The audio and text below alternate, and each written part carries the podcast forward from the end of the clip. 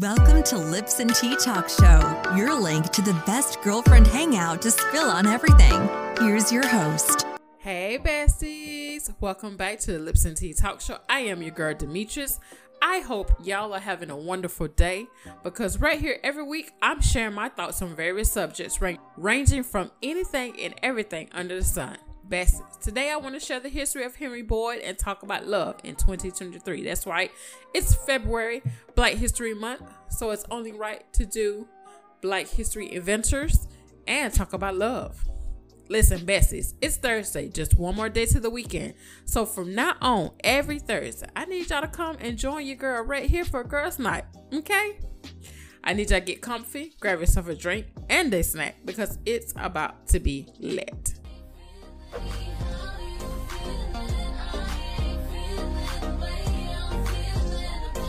Henry Boyd was born on a Kentucky plantation as a slave in 1802, and the first of 18 years of his life he would remain a slave.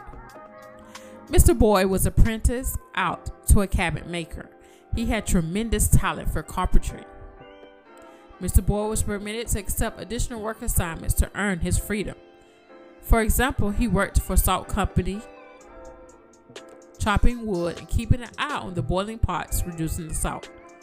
Mr. Boyd eventually made enough to gain his freedom. At 24 years old in 1826, Mr. Boyd arrived in Cincinnati. Although Ohio was a free state, Cincinnati bordered the slave state of Kentucky and was not a welcoming city for blacks.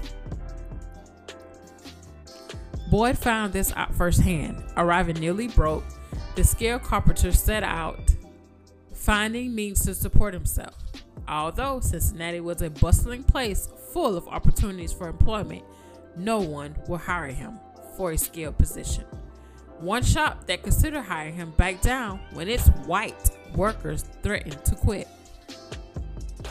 To make ends meet, Mr. Boyd found work on the Cincinnati riverfront where many African Americans and Irish find employment there, working for stores, unloading cargo for the many steamboats at the city's public landing. His work and commitment enabled him to escape his bite breaking work. Mr. Boyd became a janitor at a store. One day, when a white carpenter showed up too drunk to work, Mr. Boyd built a counter for the storekeeper. This impressed his boss so much that he con- contracted him for other construction projects. Through word of mouth, Mr. Boyd's talent began to break down the racism he originally encountered and enable him to pick up more contracting jobs, working alongside white carpenters. With the money he earned from his store job and the side carpentry projects, he was able to put aside money for something special. No, it wasn't to further his career or make his life more comfortable. It was to purchase the freedom of a brother and a sister. Mr. Henry Boyd accumulated enough money to purchase his own workshop for woodworking. His workshop soon grew to encompass four buildings located at the corner of 8th and Broadway in Cincinnati. Here, Mr. Boyd would build and assembly bed frames of his own design, the Boyd bedstead. This was an improvement over the existing bed frames of the day. The Boyd bedstead util- utilizes a right and left wood screws process with 12 railings, making for a sturdier fit to ensure more stress. This revolutionary new design was developed by Mr. Boyd. He was unable to obtain a patent for it due to the color of his skin. In 1883, George Porter, cabinet maker, was issued a patent for the technology used in Boyd's beds, but it was not known if Mr. Boyd was assistance in getting this done. Despite the barriers put in his way, his bed and shop that made it flourish. The wealth he accumulated from his work allowed him to house his family in a dwelling on the new street downtown. Not only was his bedstead breaking new ground, but so were Mr. Boyd's work practices. Employing 20 to 50 people at any given time, he operated an integrated workplace. In this setting, Mr. Boyd's bedstead became extremely popular. popular. Prominent Cincinnatians of the time, including Charles Sykes, purchased his bedsteads. Mr. Boyd's bedstead started to be duplicated by others, therefore, he stamped his name on each frame so that people would know that they were receiving the real Boyd bedstead. The H. Boyd Company, as his business was known, catered to hotels as well as individuals. In 1844, the company produced over a thousand beds. By 1855, H. Boyd Company has expanded to include a showroom that also displayed his parlor furniture. The popularity and success of the fully integrated H. Boyd Company was not appreciated by some. His factory was the target of arsonists. Twice his building was burnt down to the ground and he rebuilt. Sadly, after the third fire destroyed his business, insurance companies would no longer insure him. In 1862, Mr. Boyd closed his do- doors for good. Mr. Boyd had accurate enough wealth to live out his retirement comfortably at his new street address. His successful business ventures with the Boyd bedstead would not be the only operation he ran successfully. Throughout the years leading to the Civil War, Mr. Boyd had been active in the Underground Railroad as a conductor, well as known as abolitionist circles. Mr. Boyd would house any runways in an alleged secret room he built that could shelter up to five people. So active was Mr. Boyd in the Underground Railroad that many others of the time, such as the abolitionist Huntington Lyman, though Boyd's home was the first stop across the Ohio River and not the home of Levi Coffin, his home was welcome to the needy as well. It is said he took care of a man for over a 100 years of age who had been left at the riverfront to die. An astute and observant man, Mr. Boyd believed that the cholera outbreak of 1832 was waterborne. His thoughts were even posted in local newspapers, but to no avail, no one paid heed to his warnings. Mr. Boyd would live out the rest of his life in relative comfort at his New Streets residence. On March 1st, 1886, Mr. Henry Boyd passed away at the age of 83. Despite his success and prominence within the community, Mr. Boyd was laid to rest in an unmarked grave in Spring Grove Cemetery. His resting place may be forgotten, but his bedstead is certainly not. Mr. Boyd's beds are sought out by collectors and demand top dollar at auctions. Reading it was kind of sad and heartbreaking. Rest in peace, Mr. Boyd. Thank you for your invention and your time. Okay, besties, believe me when I say, sis, I'm not an expert, but an expert of my own life. But I will share some of my past relationships and a little of my 11 year relationship now. Almost one year engagement in June. Yes, clap it for you, girl. Past relationships had taught me a lot along with my godmother, especially when you're with the one. You'll be still learning about that person to the day you die. No harm's wishes to anyone. But you get what I'm trying to say, right? If y'all still trying to date in the era of Hinge, Bumble, Tinder, Raya, OK Cupid, The League, you know, not to mention it's probably more out there, but that's a few that I have found. I understand you're scared that you'll get ghosted, breadcrumb, bench, catfish, definitely catfish, cuffed, freckle, gaslit, love bomb, pocketed, roach, slow fade, stash, woke fish, and zombie, which I have no idea what most of them is, but I do know catfish because it's a show on MTV. But I just saying why y'all don't know. Some of y'all are not ready for relationships. Some of y'all are looking for relationships, and most of these apps are helping the ones that don't and helping the ones that do. Most of them. But I do, and I am fruitful for most everybody on these apps because there's some weird and crazy people in this world. Like, really crazy. And don't get me started, especially on these dates or when you're dating someone new. We always avoid or overlook the red, green, pink, and yellow flags. Like, come on, why are we ignoring these? But we do, I guess, because most of us are desperate to be in a relationship, or some just like, okay, maybe that's just one little thing. Maybe I can fix that. People, we have to realize we can't fix people. You can fix yourself, but you can't fix nobody else. You could tell tell them, but it's not like they're gonna be like, oh, okay, I'm fixing myself. And if they do fix themselves, for you, there's something wrong because that relationship will not be perfect, if you understand what I'm saying. Because love, like, love is, love is like this. Have you ever noticed that when you're frantically searching for something, you never find it? And then it's easier to find things when you take a step back, relax, regather, think, and refocus. Then, poof, that missing item is found. This also applies to love. Just think about it.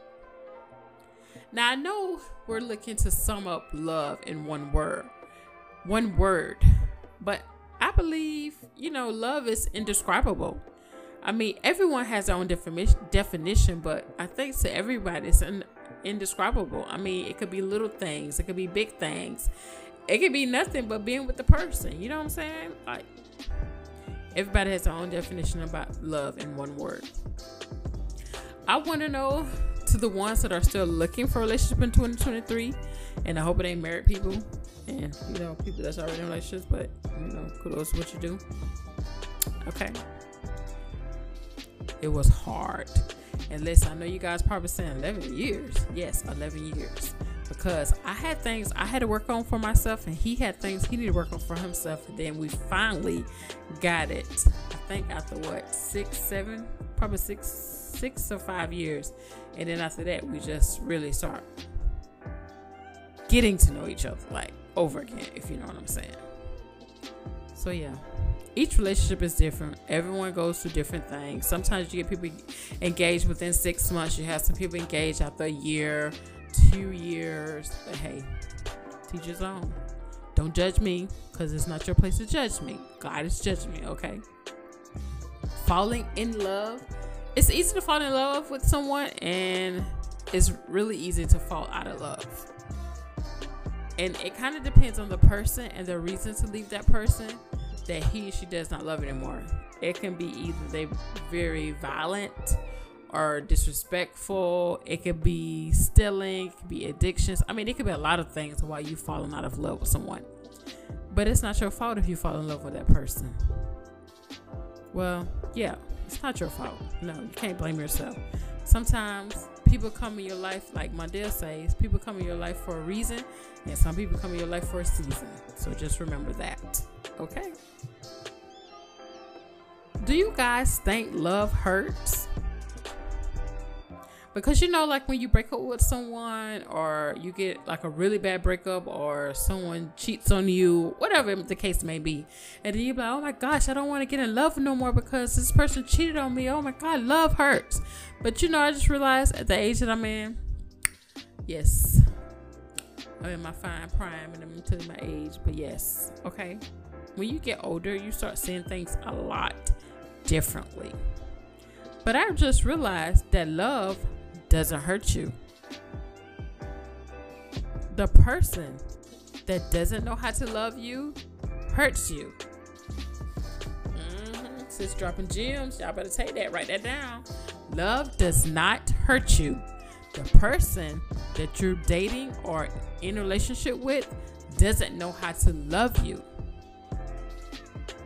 and they're the ones that causing the hurt, not love. You just got the wrong one, sis. That's it. Okay.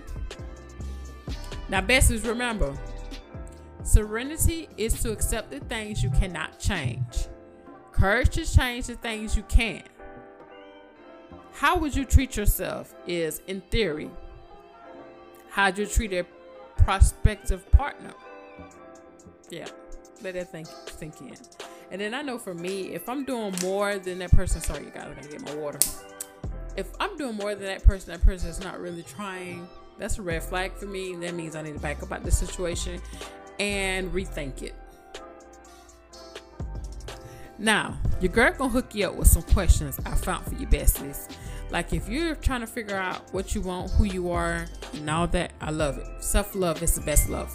Because remember, a spouse or partner cannot make you happy every day. It's your job to make yourself happy. They can just sprinkle a little bit more love on top with that happy that you're built for yourself. You understand what I'm saying?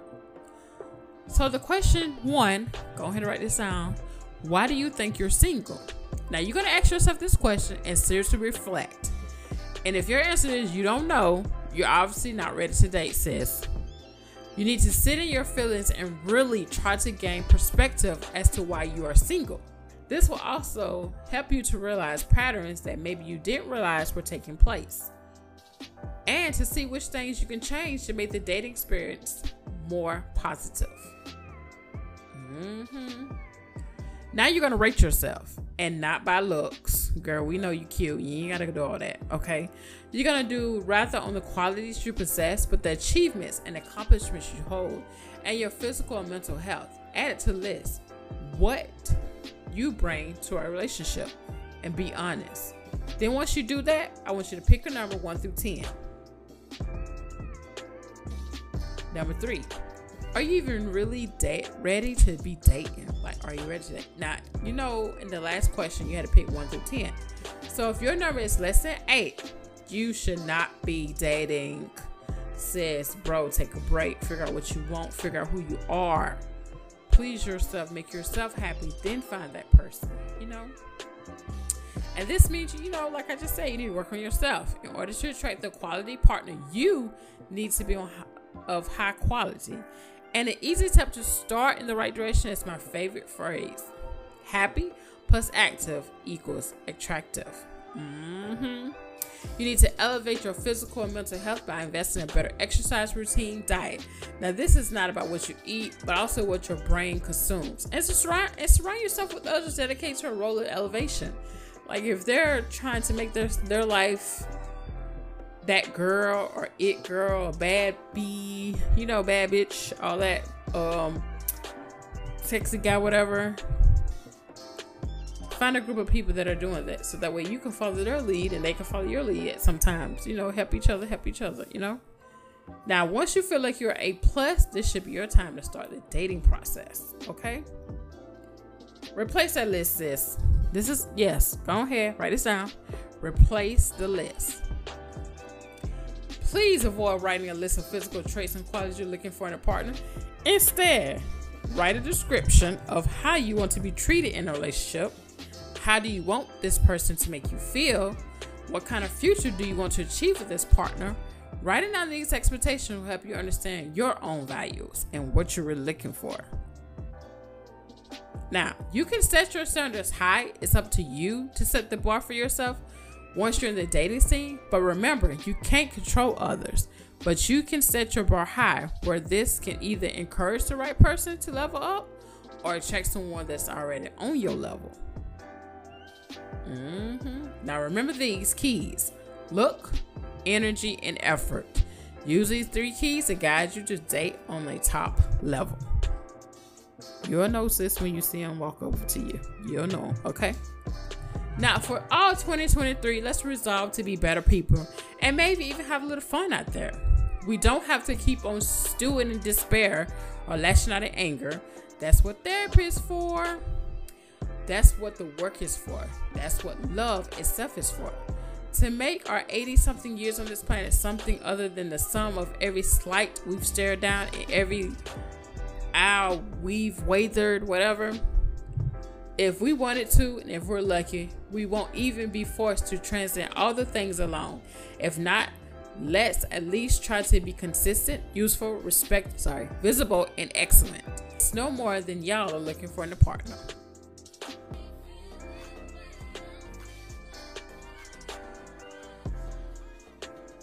We've discussed some good things about love in 2023.